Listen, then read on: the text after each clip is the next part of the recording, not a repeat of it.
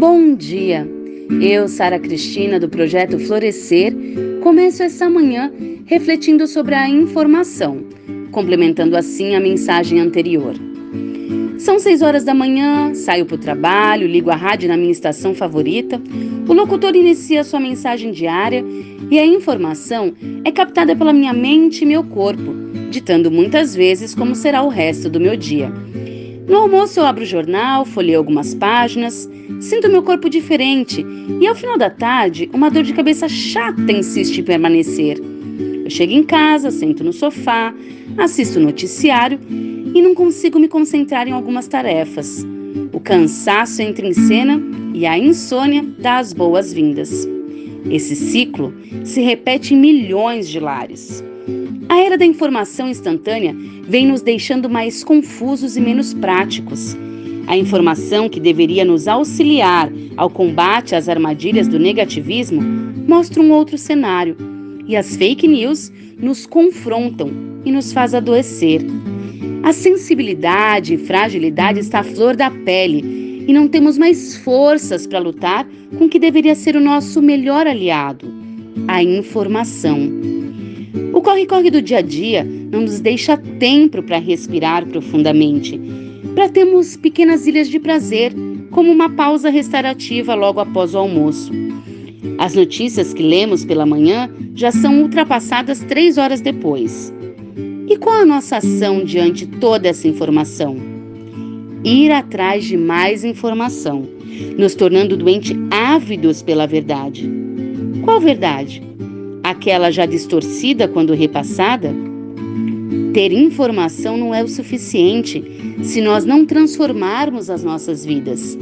Precisamos de tempo para recarregar as energias e restaurar o equilíbrio. Porque o que muda o mundo é a atitude, o fazer.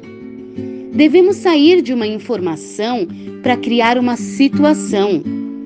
E fazemos isso da mesma forma que fizemos até agora porém ao contrário, alimentando, plantando, cultivando melhores emoções, mesmo em períodos turbulentos. É sair do gelado para virar água. Leia, assista, pense e busque mais coisas positivas, para que você tenha mais bem-estar e prazer.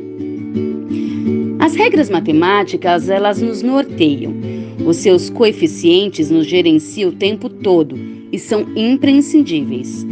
Acontece que se eu tenho uma fração aonde a positividade deve prevalecer, o seu numerador deve ser maior que o denominador. Isso significa mais risadas, mais diversão, amigos, boa música, bons livros e muito amor. Deixe que isso apareça mais que os seus denominadores, que geralmente te prejudicam.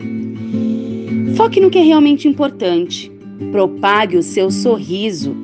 Doe o seu abraço. Olhe para a vida com um olhar diferenciado. Você não é o que o Instagram mostra. Você também não é o que o noticiário te faz dizer. Você é informação a serviço do fazer. Seja o melhor educador de si mesmo. E eu termino com um pensamento do poeta e escritor americano Archibald MacLeish, que diz: O que está errado não são as descobertas da ciência. Informação é sempre melhor que ignorância. Não importa qual informação e qual ignorância. O que está errado é a crença por trás da informação. Na crença que a informação irá mudar o mundo, mas ela não vai mudar que você tenha um dia muito especial. Muito obrigada.